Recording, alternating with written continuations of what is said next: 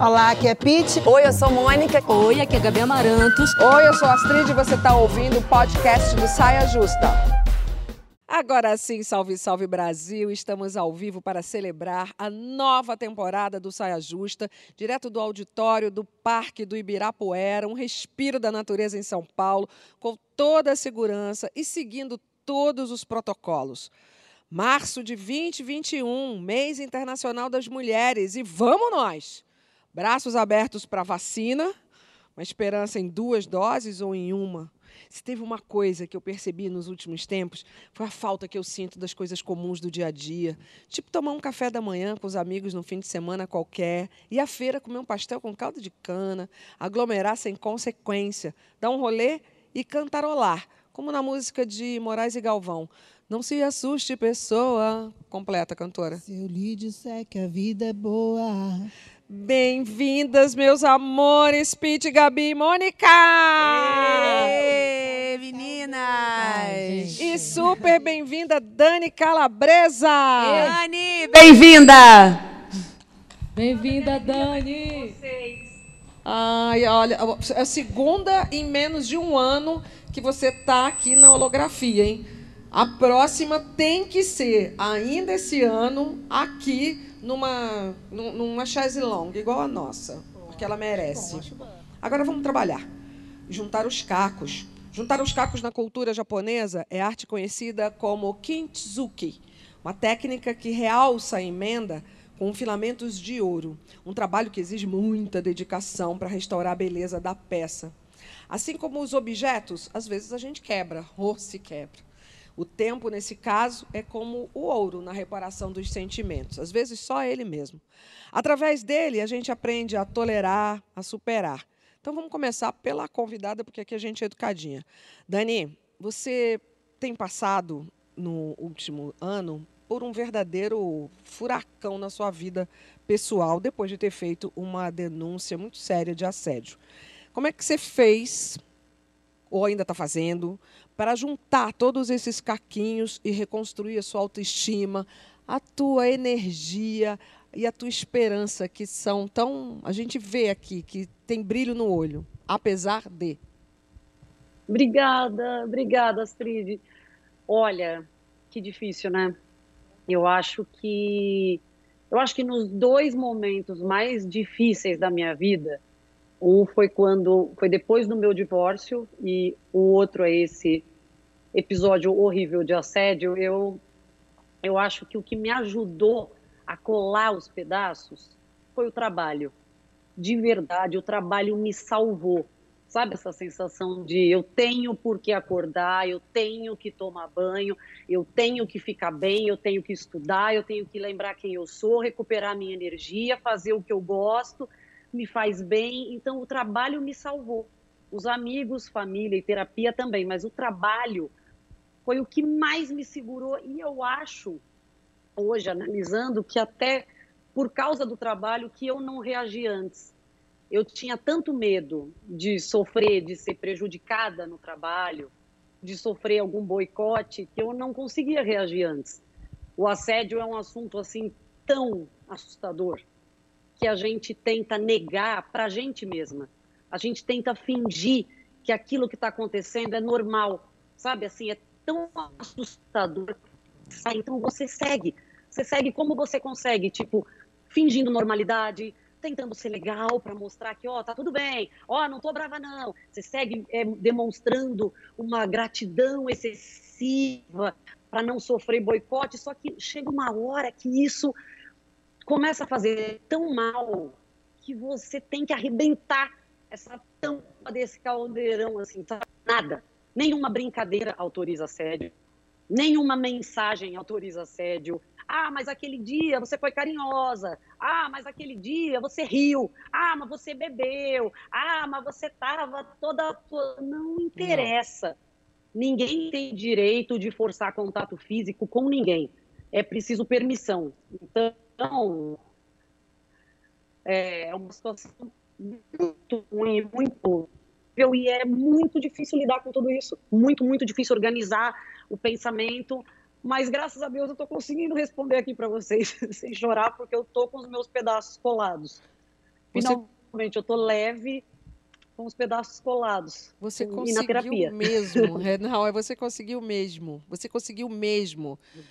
Pedaços colados, terapia e amigos. Amigas, amigos. Sim. E um pouquinho de Disney, um namoro que nos proporcionou essa semana uma foto que eu achei demais. Senhoras e senhores, essa moça, que aconteceu tanta coisa com ela nesse último ano, ela foi pedida em casamento, pelo que eu entendi, na porta do castelo. Olha lá.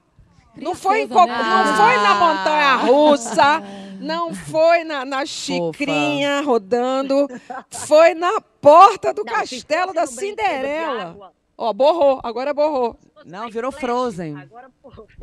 Agora Se borrou. fosse Splash, com os cabelos tudo bagunçado, o rímel na bochecha, eu talvez falasse não. Tô brincando, meu amor. Foi na hora certa. A gente estava andando, ele estava com dor no pé, já tinha colocado esparadrapo Não tá acostumado. é dele. Amor, tava andando, andando, uma hora ele foi ajoelhar, eu senti que ele puxou minha mão para baixo, eu pensei, gente, que isso? Ele tá caindo, ele virou o pé, ele tava ajoelhado. Chorando assim, quer vir comigo pra Disney pra sempre? Chorando pra Ai, que fofo. Chorando! Ai, Que romantismo. amor, que Amor. amor. Isso é que eu digo, de, isso, é- a- na linguagem do. Juntando os Cacos, isso é que é um vaso com caquinhos bem colados, com filete de ouro, da melhor qualidade, do mais brilhante. Você conseguiu, garota. Você conseguiu.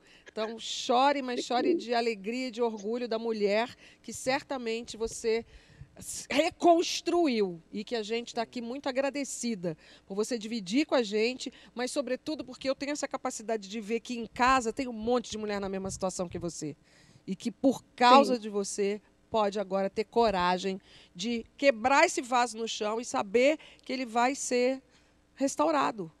É possível ser restaurado. Meninas, e vocês? Estou vendo. ó, deixa eu pegar um caquinho aqui meu. Caquinho aqui.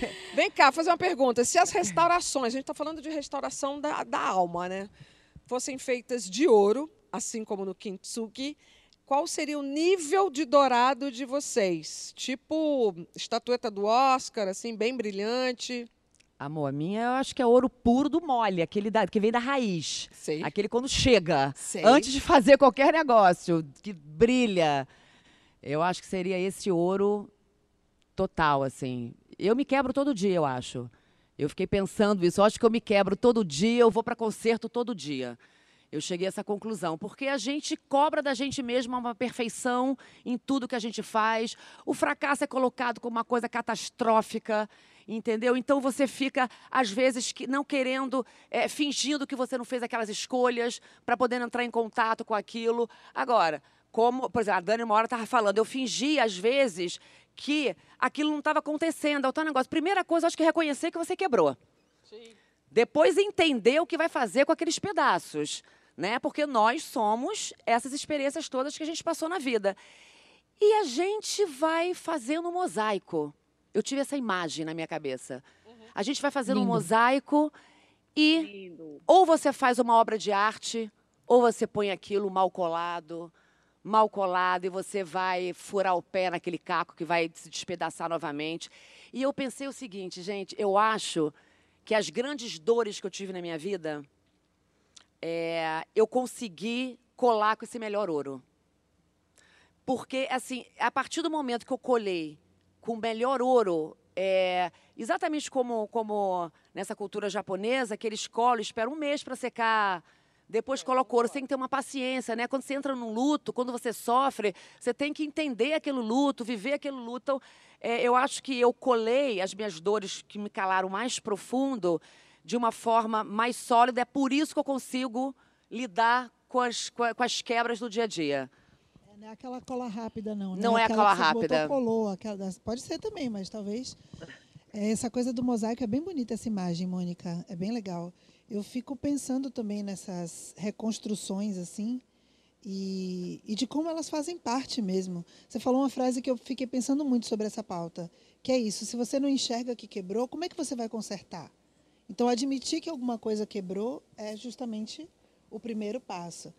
E a outra coisa que eu fiquei pensando, é, e que aí eu vou passar a bola, é: será que todo mundo consegue ressignificar suas dores?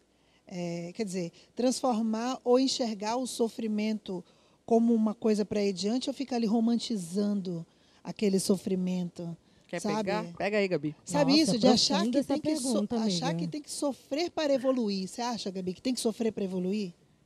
Bom, às vezes sim. Eu acho que às vezes sim. Sofrimento, para chegar nesse lugar de evolução, depende muito também do que a gente vai fazer com esse sofrimento. Foi muito isso que a Dani falou. O que ela fez com o vaso dela, esse vaso que quebrou, que ela transformou numa coisa boa. Mas eu fiquei pensando muito como brasileira. Hoje eu estou muito refletindo quando a, a Astrid levantou a, a placa dela e tinha cento, 1870 e 40, já são, mil, 1840 já, são hoje. mil já são 1910. Eu estava vendo hoje antes da gente começar. Não, segundo o consórcio de É. veículos de imprensa, que a gente vai nesse número, são 1840. O número 1910 é do Ministério da Saúde.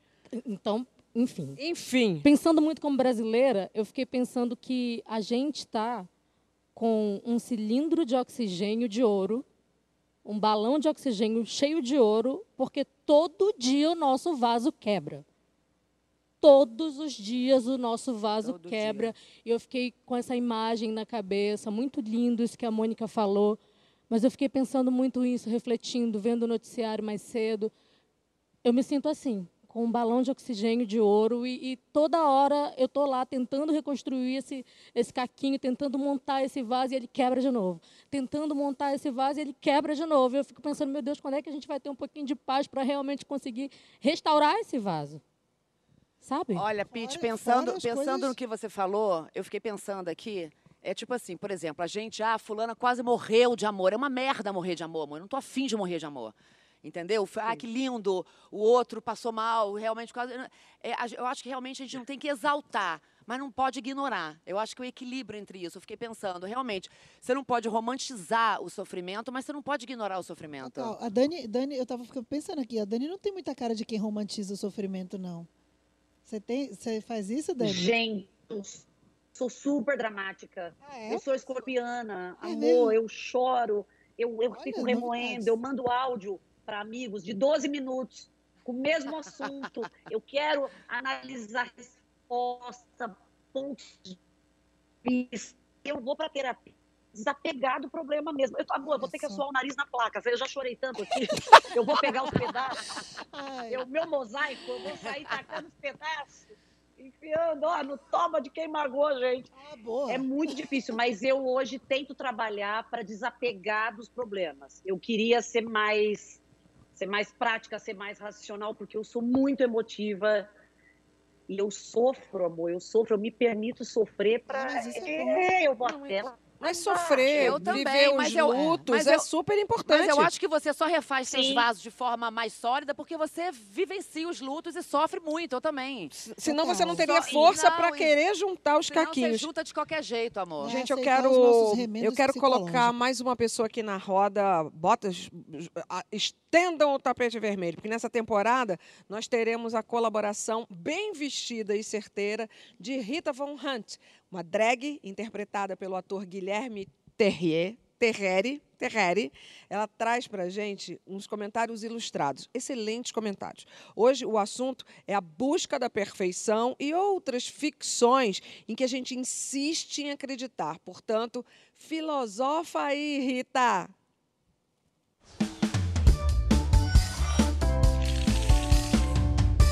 Ai, Astrid, obrigada pelo convite. Uma honra, graças a Cher, estar aqui no Saia Justa. E vocês, chiquérrimas no auditório de Ibirapuera, em poucas puderam. Bom, mas vamos ao nosso assunto. Quando a gente está defrontada com um fenômeno de cultura, como por exemplo o kintsugi japonês, é, é importante que a gente entenda que todo fenômeno de cultura produz e reproduz valores de uma sociedade. Quando a gente está olhando para o que acontece para que um grupo em um determinado tempo transforme em arte é, é essa atividade de juntar os cacos de uma cerâmica de volta no lugar com pó de ouro. A gente está olhando para o outro lado da moeda de um dado da cultura japonesa, que historicamente é comprometida e aficionada com ideais como perfeição, dever, honra, e esses valores, eles não vêm de agora.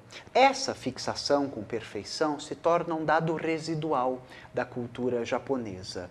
A gente vai ver índices alarmantes de suicídio que assolam jovens que não são admitidos em universidades prestigiosas. A gente vai ver em 2013 o então ministro da Economia e das Finanças do Japão é, dizendo que ele preferia morrer do que ser um peso para a previdência do país. E esse comprometimento com essa perfeição inalcançável não é um dado apenas da cultura japonesa. Né? A Beyoncé, por exemplo, já cantou né, que a perfeição é uma doença da nação e são as almas que precisam de cirurgia. Aqui no Brasil, em 1948, a Clarice Lispector, pois sou professora de literatura, escreveu uma carta para a irmã dela que eu gostaria de ler uns trechos para vocês. Até cortar os próprios defeitos pode ser perigoso nunca se sabe qual é o defeito que sustenta o nosso edifício inteiro.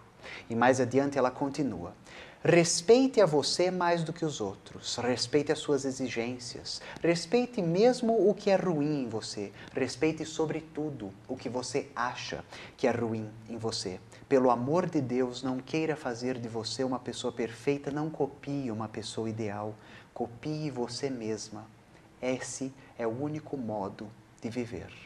Em um tempo, em uma cultura tão doentes, é, nessa esteira que tudo transforma em mercadoria, nesse tempo que só celebra o instagramável e esconde o feio, que cria a cultura do cancelamento, é importante que a gente se engaje em movimentos que celebrem nossas falhas, que respeitem nossos erros, nossas rugas, nossos não acertos.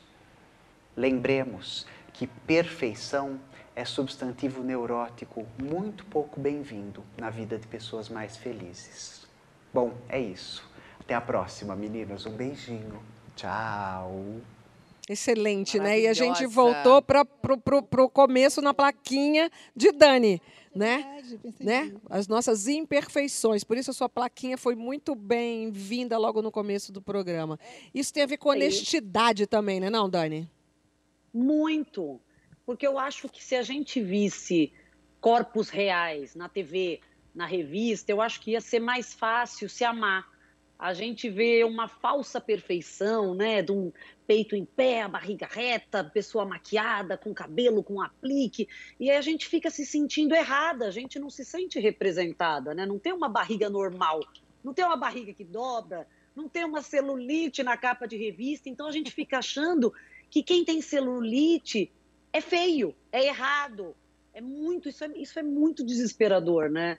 E, e, felicidade não é perfeição. Eu amei, ele arrasou muito. Felicidade não é perfeição e eu acho que a gente tem que encarar, aceitar os nossos, os nossos erros, as nossas imperfeições, porque são nossas, né? É a nossa essência. A gente não precisa copiar ninguém, a gente tem que copiar a si mesmo. Eu amei, eu A gente tem que remendar, gente. Fala, Mônica. Não, eu lembrei de uma frase, ela falou a frase da Clarice, eu lembrei de uma frase do John Steinbeck, que é uma frase linda, é estar vivo a sério é ter cicatrizes.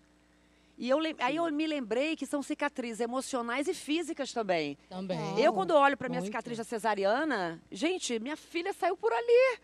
Eu olho para minha cicatriz e falo, cara, essa cicatriz é de um significado para mim monstruoso. E de várias outras coisas, né? Eu, você me fez lembrar de um projeto muito massa que chama Estúdio Caixa Preta, é um coletivo é, feminista que ressignifica cicatrizes físicas. Elas fazem tatuagens, é, em, mas em mulheres que tiveram traumas e porque quando a gente olha para um parto a gente associa aquilo a uma coisa de felicidade. Não, e nem sempre é uma cicatriz claro. organizada, né? Sim, sim. E aí achei massa isso.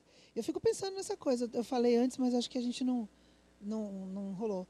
aceitar os nossos remendos psicológicos, porque quando falou o lance do Japão, a gente até falou isso mais cedo. É, eles têm essa obsessão, mas eu acho que é uma coisa mais moral. É, e aqui a gente estava falando dessa busca pela perfeição física, talvez, né? essa coisa estética, assim, porque moral, eu não estou vendo isso muito aqui não, gente, no Sim, Brasil, essa obsessão. Mas pela perfeição moral. Não sei onde vocês estão achando Gabi. isso aí. E como isso é contraditório, né? Porque olhando para a cultura japonesa, eles têm é, essa preocupação com essa moralidade, com essa coisa moral, mas tem esse contraponto, né, de serem extremos. Tem a coisa da geisha, tem aquela coisa da perfeição, da fetichização das mulheres mais jovens, você não pode envelhecer, o branqueamento da pele é uma coisa, quanto mais branco você for, mais bonito você é. Fazem diversas cirurgias para abrir os olhos, para mudar os olhos. Eu vejo os tutoriais de maquiagem assim, com transformações absurdas. Eu vou ver, é japonês. É alguém japonês que faz assim, transforma a pessoa em outra pessoa. Então, acho que tem também muito essa coisa. Aqui no Brasil, se a gente for olhar também para o nosso país, a gente ainda. Existe sim o movimento. A Dani falou da coisa da celulite, do corpo e tal. Graças a Deus, a gente consegue já ver um movimento começando. Mas é muito importante isso que a Dani falou. Porque há passos de formiga e sem vontade. A gente precisa ver a, a transformação realmente real acontecendo. E eu acho que essa daí é individual, porque é, quando a Dani fala de a, ver, na, ver na revista, a gente na revista a gente ainda tinha os editores que faziam isso, mas esse mercado já mudou muito. Vocês aqui recentemente, Gabi, é, Mônica, foram até capas de revista com suas imperfeições. Ali não tinha é, grandes correções. Ali era um trabalho de iluminação bonito e ponto. Não tinha filtro, Sim, não estava deformada. Seu nariz era o seu uhum, nariz, uhum. Né? sua perna, sua bunda era a sua bunda e estava tudo certo. Mas a gente a gente e todos nós que usam e abusamos, e muitas pessoas abusam desses filtros que estão nessa mão nas redes sociais, isso é um perigo para a gente mesmo, porque no espelho lá de casa não tem filtro. Nossa, nem me mas fale. Você sabe que, eu, você sabe que, você sabe que, mas aqui também a gente, não, tem essa busca da perfeição porque realmente o, o, o corpo da mulher no Brasil é um capital, né? Aqui a gente, o corpo é, a gente, né? A gente tem medo de envelhecer desde os 12 anos de idade. Então, mas, né, mas, é, mas eu acho que também aqui a gente fica atrás né, de ser a mãe perfeita, a mulher perfeita, sabe? De, de, a gente tem medo desse fracasso. A gente tem medo do fracasso. Tem essa questão também. Eu já tive, Mônica. Eu agora eu dou uma, um puta valor pro meu vasinho quebrado e remendado.